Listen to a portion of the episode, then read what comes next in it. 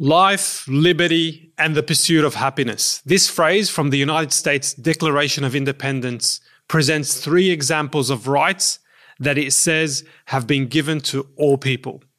But what does happiness mean from a Quranic perspective? What's the difference between how we as Muslims understand happiness compared with people from other faiths? What does the journey to attaining happiness look like? Welcome once again to Double Take, a podcast by Yaqeen Institute about the questions and ideas around Islam and Muslims that give us pause. Remember to subscribe to the show on YouTube, Spotify, or wherever you listen to your favorite podcasts. I'm Mohammed Zaud, and today we're exploring how Islam can help us achieve happiness. With me is Dr. Yasin Mohammed, author of the Yaqeen Institute paper, The Idea of Happiness in the Quran. Dr. Yassin is Emeritus Professor of Arabic Studies and Islamic Philosophy in the Department of Foreign Languages at the University of the, of the Western Cape in South Africa. He's authored over 100 peer reviewed articles on classical Islamic philosophy, Islamic psychology, Quranic ethics, and modern Islamic thought. He currently teaches at the International Peace College of South Africa. Dr. Yasin Muhammad, salam alaikum wa rahmatullah, and welcome to Double Take. Wa alaikum salam wa rahmatullah, and uh, thanks for having me. Thank you so much. You know, um, we're here to talk about happiness, and um, whenever I want to remember happiness, I want to remember my time at Kirstenbosch Gardens in Cape Town, where you oh, were. yes. Yes, yes, yes. That's so, our uh, favorite uh, place.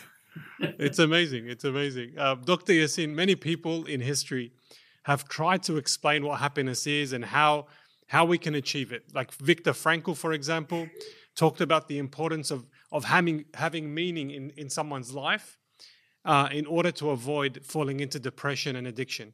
Abraham Maslow, for example, put together a list of basic human needs that contribute to a person's psychological health, which started with things like food, sleep, and safety at the bottom, and then things like respect, love, all the way up to self actualization. John Locke, for example, who was very influential on the founders of the United States, coined the term the pursuit of happiness. And he viewed it as the foundation for civilization. He himself was influenced by Greek philosophers like Aristotle in how he thought about happiness. He thought that everyone should have the freedom to live however they want so they can pursue happiness. So, Dr. Yassin, despite all of this, many people are struggling to, to find real long lasting happiness. According to marketresearch.com, this, the self improvement market in the US was worth about $12 billion in 2019, and it's expected to continue to grow.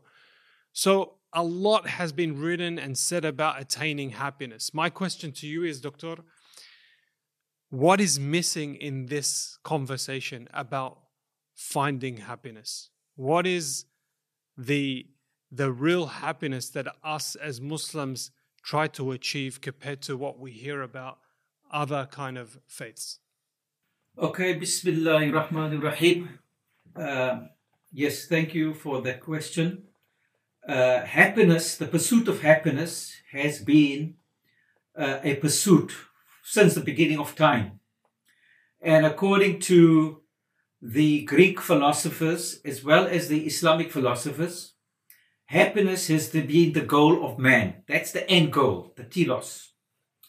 Uh, the Greeks call it eudaimonia and the, the, the Arabs call it sa'ada. So they are in agreement that the goal of man is happiness. They also agree on the means to happiness. How do we achieve this happiness? both the Greek philosophers and Islamic philosophers of the view that the means to happiness is through the cultivation of virtue. The building of character is the secret to happiness. But where they differ is with regard to the concept of the hereafter. According to Aristotle, happiness is only confined to this world. But for, for, for for Islamic scholars like Raghib al-Isfahani and Imam al-Ghazali of the 11th century, they are, they are inspired by the Quran and they say that happiness, we have the happiness in this world, but also the eternal happiness in the hereafter. And they call this sa'ada. They call it sa'ada. From the Arabic word sa'id, the, the, the, the adjective sa'id, which is mentioned in the Quran. And also, the word sa'id is mentioned, the verb su'idu is mentioned in the verse. And as for those who are happy, they will be in paradise, abiding therein forever. Su'idu. So the verb is su'idu in chapter 11, verse 108. And also, the question is, so sa'ada comes from the word su'idu or from the word sa'id, which these are words mentioned in the Quran. Uh, and uh, so the question is, this is the eternal happiness in the akhirah or in the hereafter. Now the question is, what about the happiness in this world? And the Quran mentions that we do have happiness in this world, but we don't use the word happiness. We use the word farah.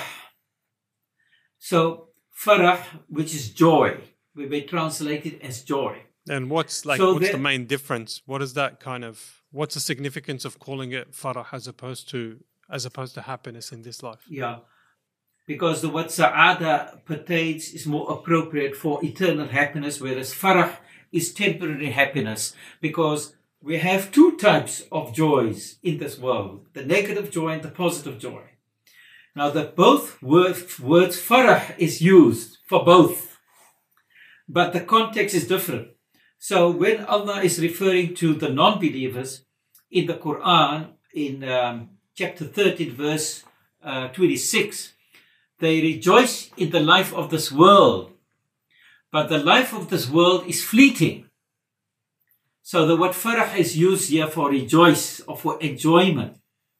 But this is with reference to the non-believers, which means that it is a temporary joy.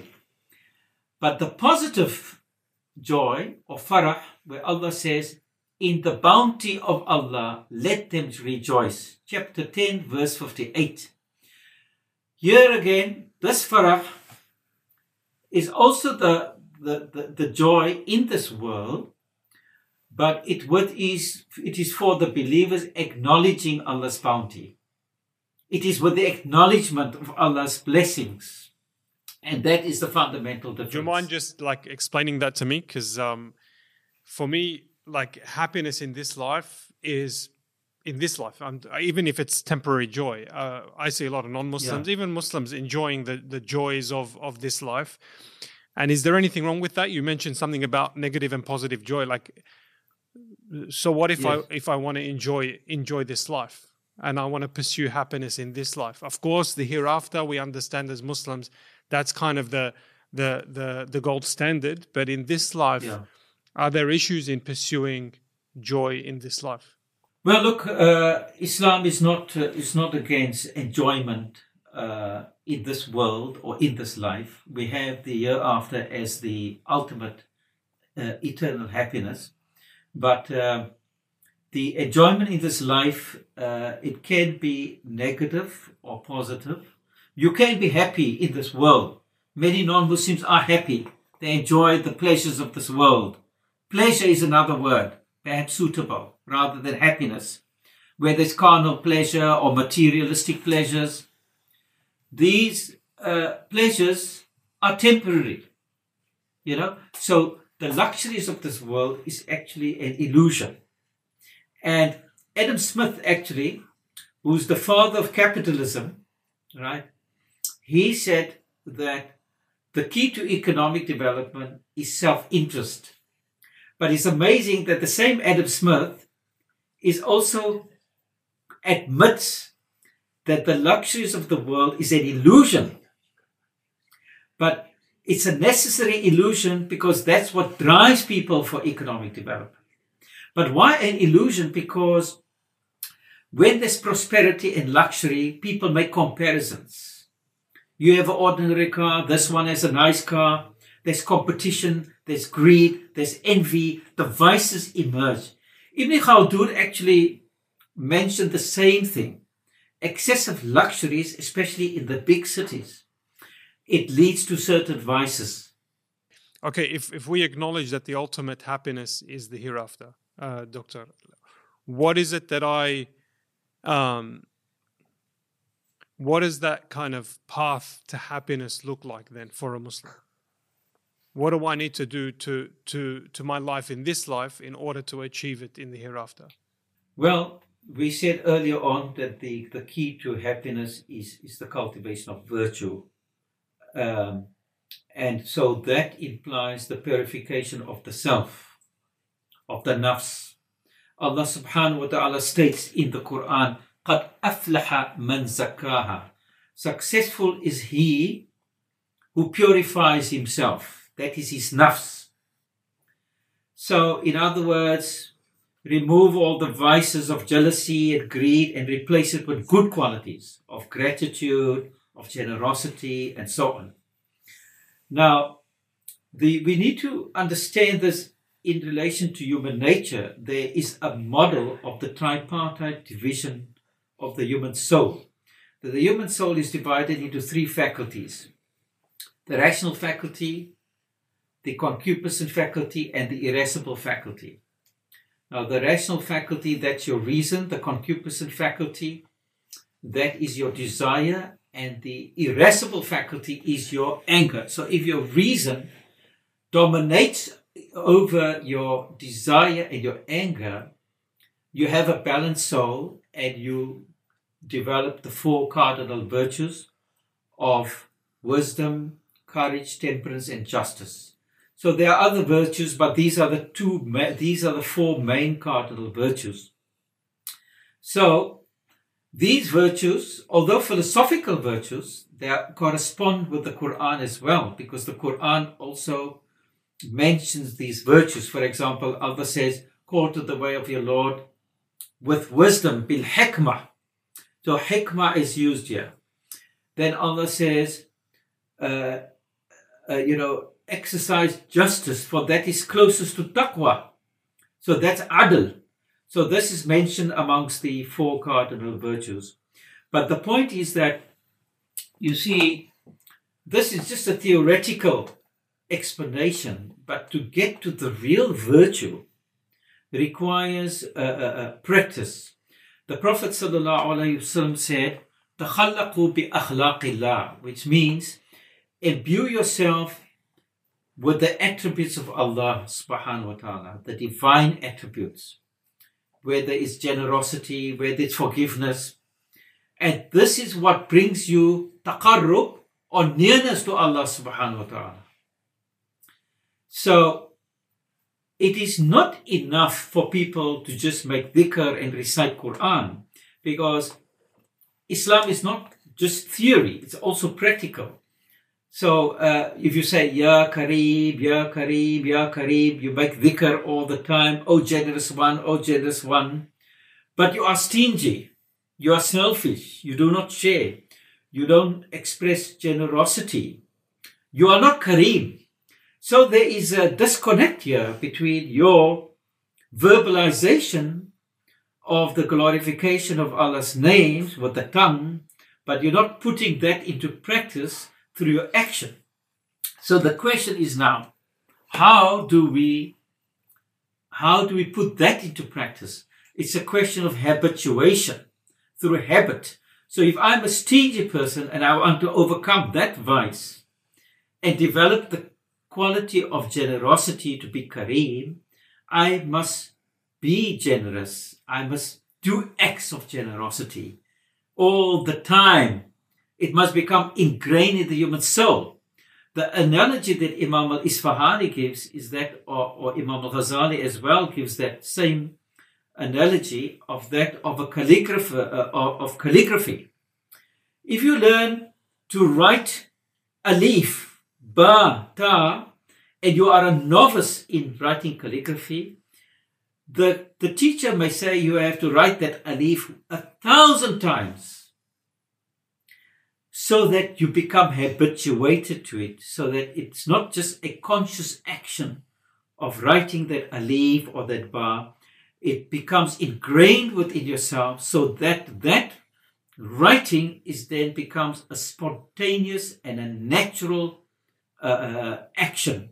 In other words, it comes from the soul. Similarly, the act of generosity or forgiveness. It's not, it's just a natural, spontaneous expression of the soul. And uh, so the point is that uh, the point is that it's through habit, through ada, right?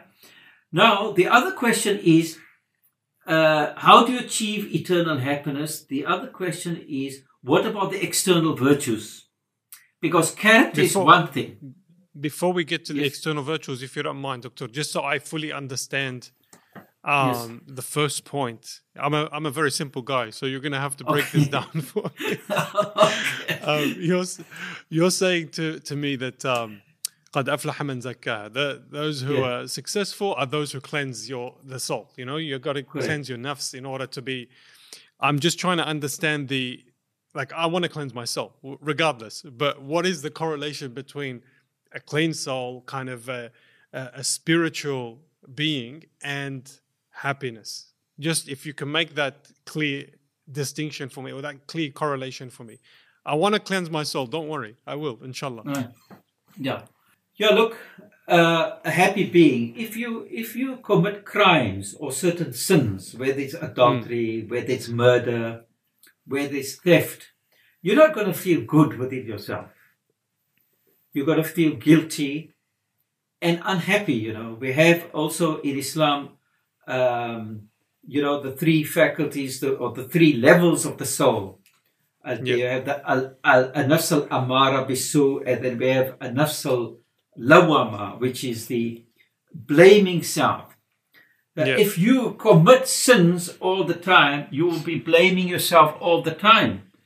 Mm. And uh, you'll be feeling guilty and, and through that guilty press. So you cannot be happy committing these sins. But on the other hand, if you do good deeds, do you do kind to people, you are generous, you forgive people.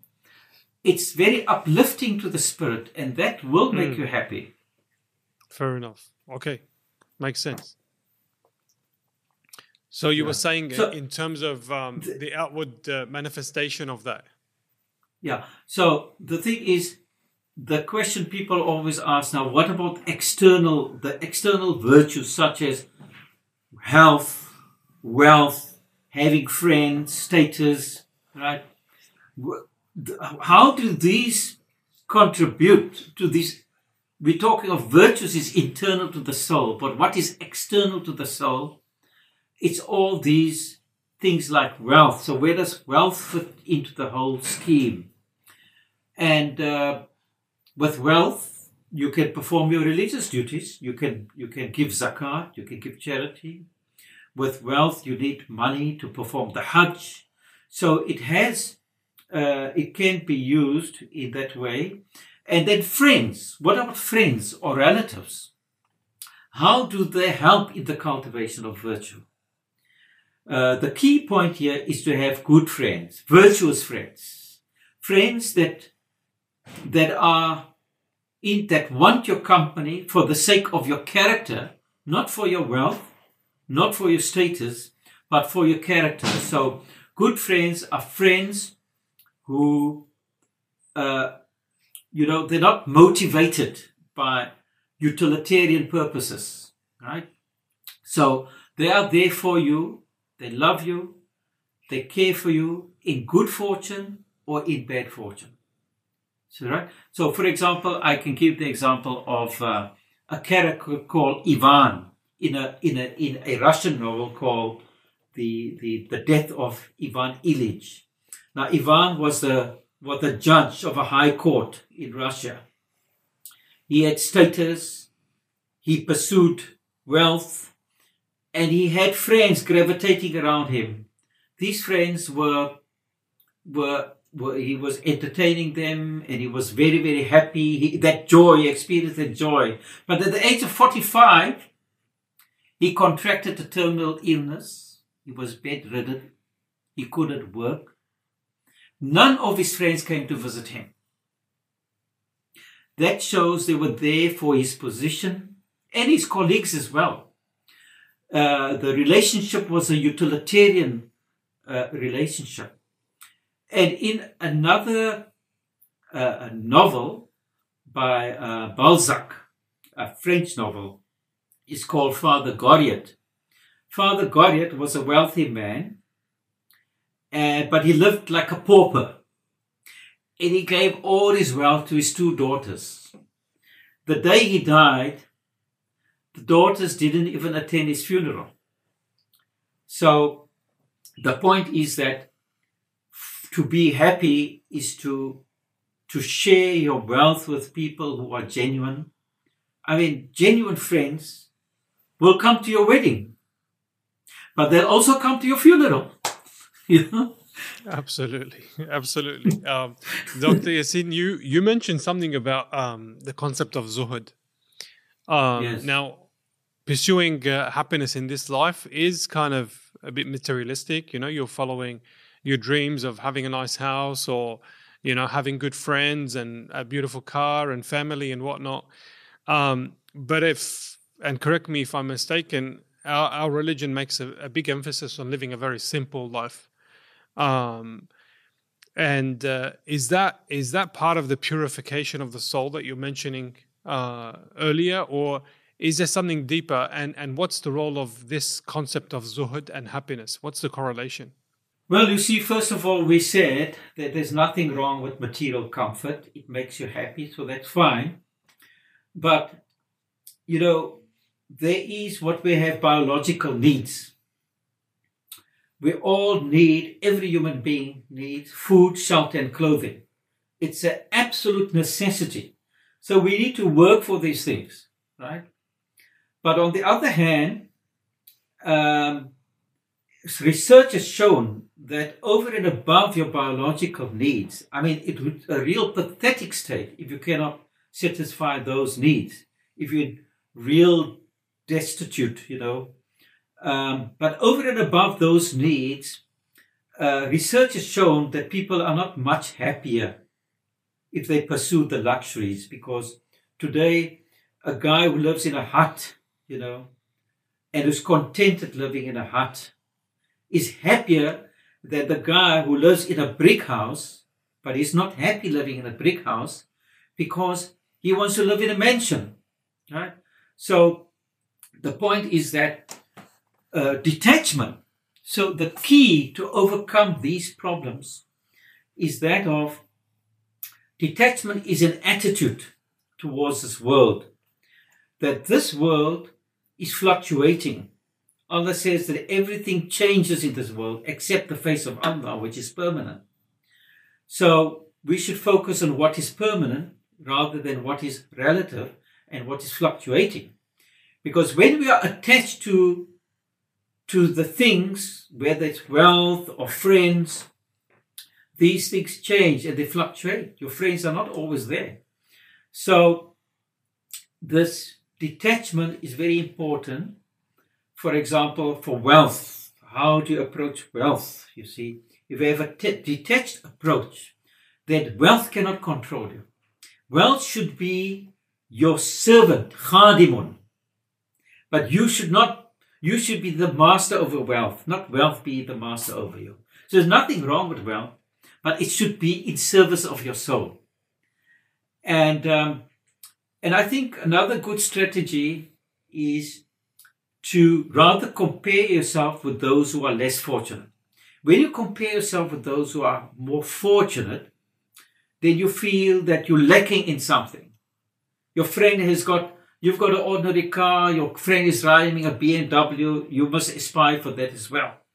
But if you compare yourself to those who are less fortunate, you tend to be more satisfied and more, more contented. As the poet says, I cried because I had no shoes until I saw a man who had no feet. I cried because I had no shoes until I saw a man who had no feet.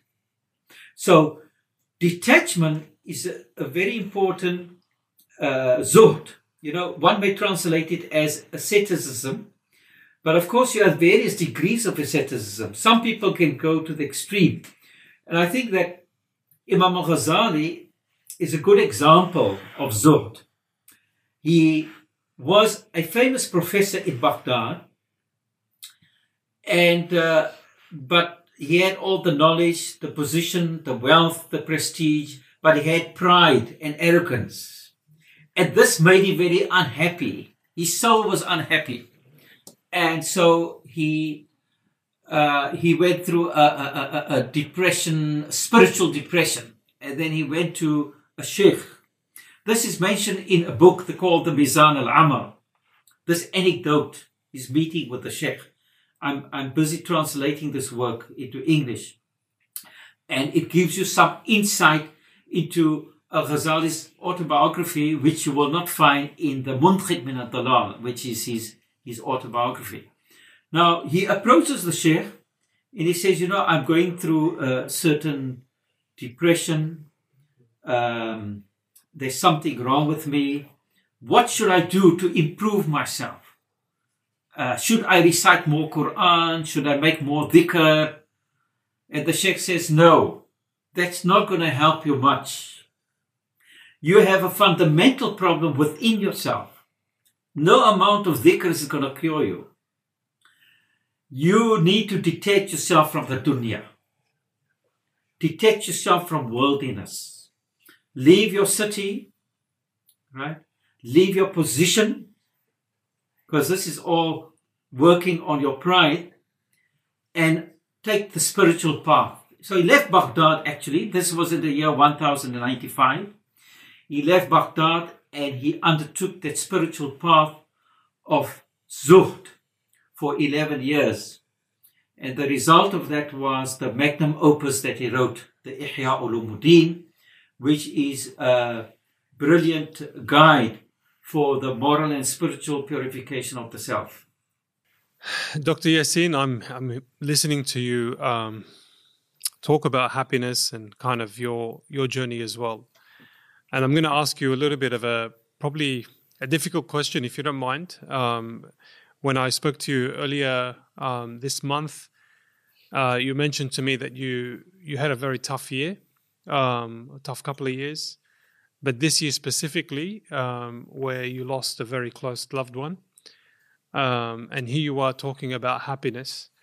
Um, do you mind kind of talking through Dr. Yassin's journey in maintaining that contentment and happiness, even during the adversity that was 2021? Yes, sure. Yes, it is a difficult question because it relates to my personal experience, but nevertheless, uh, I'll try to answer that question in the hope that it can help also other people who've also experienced loss of, of, of, of dear ones. In my case, it was my wife who passed away. Her name is Zahida. She passed away in, in, in, on the 3rd of February of this year. She was 56 years old, and we were very happily married for 35 years, and we have four wonderful children. So the thing is, I was very, very sad. We were all very sad for the loss of my wife. Um, however, uh, we are consoled by certain things. And the first thing I would say is that the first consolation is this that we are conscious of the inevitability of death. We all know we will die. Mm. That's a fact of life. No one can deny that reality. The, but the consciousness of the inevitability of death, this is what we need to develop. My wife had that consciousness. She always spoke to me during the years of our marriage about death. And we used to talk about who will die first because I'm much older than her. So it was sort of, sort of not assumed, but the likelihood of me going first before her. But she always used to say to my children as well that you must be prepared for my death. And actually, a few weeks before she had COVID or when she just had flu symptoms, she said to us that if I'm prepared to go, if Allah should take me away, I'm prepared to go. So she had that readiness uh, for death. So this, so I think this is very important that we, as Muslims, as as humans, we should have that awareness of the inevitability of mm. death, because as the poet says, uh, the poet says, the boast of heraldry, the pomp of power, and all alike awaits the inevitable hour. The path of glory leads but to the grave. So that is, we all need to go uh, uh, uh, uh, through that path. The second point of solace for me is that my acceptance of divine destiny. I put this down to Qadr, Allah's destiny upon us. And although my wife passed away from COVID, I will not put the blame on COVID. COVID is just the reason or explanation for death. It's not the cause of death. The cause of death is Allah subhanahu wa ta'ala. So if we have faith and iman and we believe in Allah's destiny, that everything is written down, then we need to resign ourselves to Allah's will and make peace with that. So that is how I responded. When I got the news of my wife's death, I said, Inna lillahi wa inna ilayhi raji'un. From Allah we come and unto Allah we return. And that is the normal Muslim response. And so I could say I have made peace with that. The third point is this, that my wife led a very good, virtuous life, a life of devotion to Allah subhanahu wa ta'ala. She was a wonderful person. She touched the lives of many people. She was uh, you know, uh, loved food, loved to share, loved to entertain people, to extend hospitality. And uh, people were always happy in her company.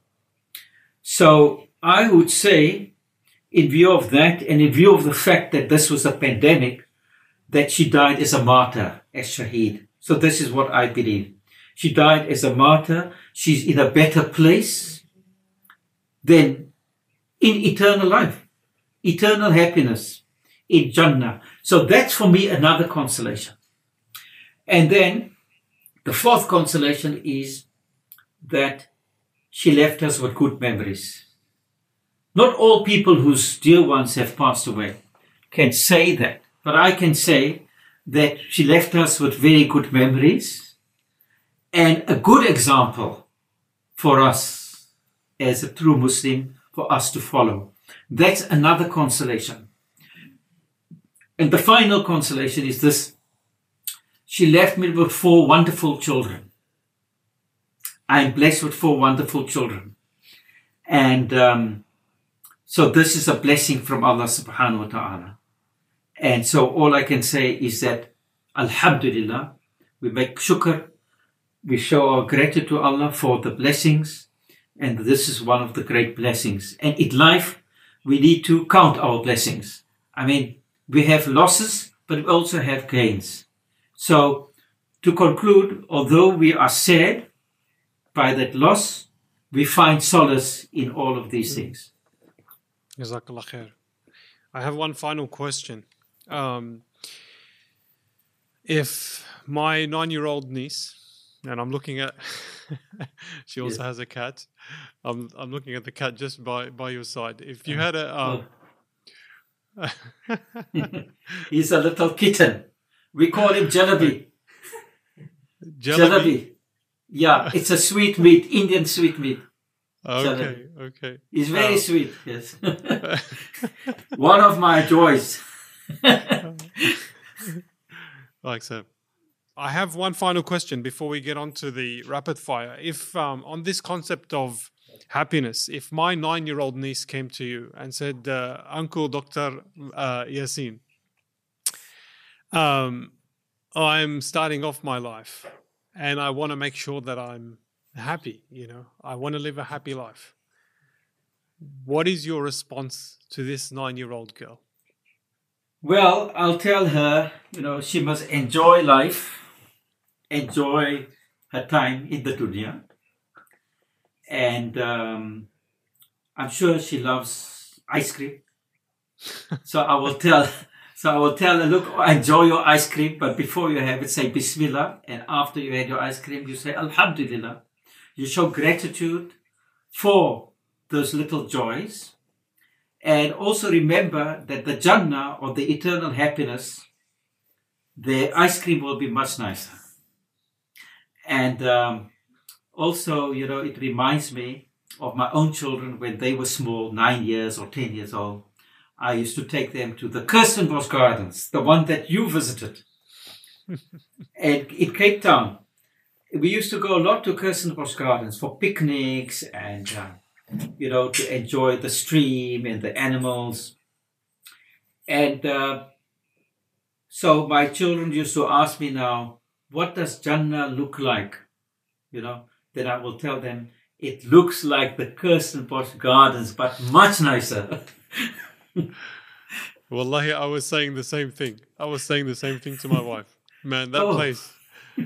Um, Jazakallah khair. Dr. Yassin, um, thank you so much for your time on this topic of happiness. I'm going to kind of switch gears now um, Okay. and ask you a bunch of um uh, questions where you've only got a few seconds to answer. Okay. Are you ready? I know it's um, coming on to midnight in Cape Town, so I appreciate uh, the level Yeah. of energy that you've already shown in this interview. Um, I'll just have a si- I'll just have a sip of water. Bismillah. sure. Alhamdulillah. Okay. All right, the first one is a very simple one. Your favorite reciter or qari of the Quran? I love uh, Qari. Um, what's his name? Qari Abdul Samad. Abdul Abdul Basit. Basit. Abdul Basit. He came to Cape Town in the early days. I was very inspired by his reciting. MashaAllah. I mean, he, there probably hasn't been a home that, a Muslim home that hasn't hasn't been um, Yeah. touched by uh, Sheikh uh, Abdul Basit. Um, we normally ask, what was the last book that you were reading? But I feel a more appropriate question to ask Dr. Yassin is, what was the last piece of writing that you were writing? Oh, I see. The last piece of writing is what I wrote for Yaqeen Institute. It's called The Adab of the Student in the Quran. And it touches on it touches on some of these things. The etiquette, what should be the etiquette of the student? You know, the respect for the teacher and so on. Um, a simple one. If um, you had the chance to have dinner with anyone from history, not the Prophet, ﷺ, it has to be someone else, who would it be? And why? I would love to have dinner with Salman al Farsi, the Sahaba. And, why uh, him you know, specifically? Because I'm very curious to know his transformation, how he converted from Zoroastrianism to Christianity and from Christianity to Islam. And also his his encounter with the Prophet. Sallallahu Alaihi Wasallam. I'm fascinated by that story. Interesting. Um, what is the best part of living in South Africa? Yeah, I think the best thing of South Africa is the natural beauty that we have. The mountains, we have Table Mountain here. If you come to, if Yes. you come down to Cape Town, we can have breakfast on Table Mountain. Um, and we have beautiful seas, mountains, uh, greenery, and uh, we also have the uh, the, the meeting of the two oceans, the Indian Ocean and the Atlantic Ocean. Cape Town Muslims would like to believe that that is the Maraj al Bahraini al Taqiyan. hmm That is the meeting of the two seas, where Musa alayhi salam wanted to meet Khidr alayhi salam, and that was the meeting point. So it could have been Cape Town here, Cape Point. If you come to Cape Town from high on the mountain, you actually can see the Indian Ocean and the Atlantic Ocean meeting but not mixing. That is the Maraj al Bahraini al Taqiya. Come see for yourself. Okay, and if if it wasn't Cape Town that you were living in and not South Africa, where would you live in the world? That is quite a difficult question because the world is so full of uh, turmoil, you know. Um, but I think that uh, I wouldn't mind Turkey. I love the, the, the people and I love the culture, you know, uh, in Turkey, and, and, and, and I love the Turkish movies. and one final question, Dr. Pardon? Yassin. One final question. What is the most important thing for parents like myself of young children to teach their children? What's the most important lesson that I need to give my children?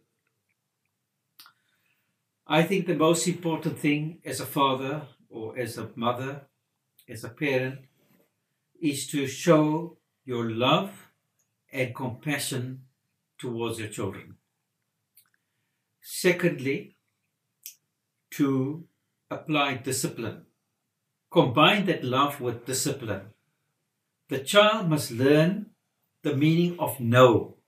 Not everything is yes. Life is not just about yes, can also be no because if they act, if you give into their whim, that can be very dangerous. They can Hmm. become brats and they, they it will become problematic when they get married because they want to exercise their whim and they don't uh, uh, consider uh, the, the preferences of their spouse. It can be problematic in the workplace because they want to exercise their whim and they don't want to follow the rules of the workplace. So I think discipline is important as well as love. Dr. Yassin Muhammad, thank you so much for joining us on Double Take. We really appreciate your time and your pearls of wisdom. I know it's coming on to midnight in South Africa, so we especially appreciate the amount of effort that you put into this interview. Jazakallah khair. Jazakallah khair, and it was my great pleasure. Shukran. Assalamu alaikum. Wa alaikum assalam wa rahmatullah.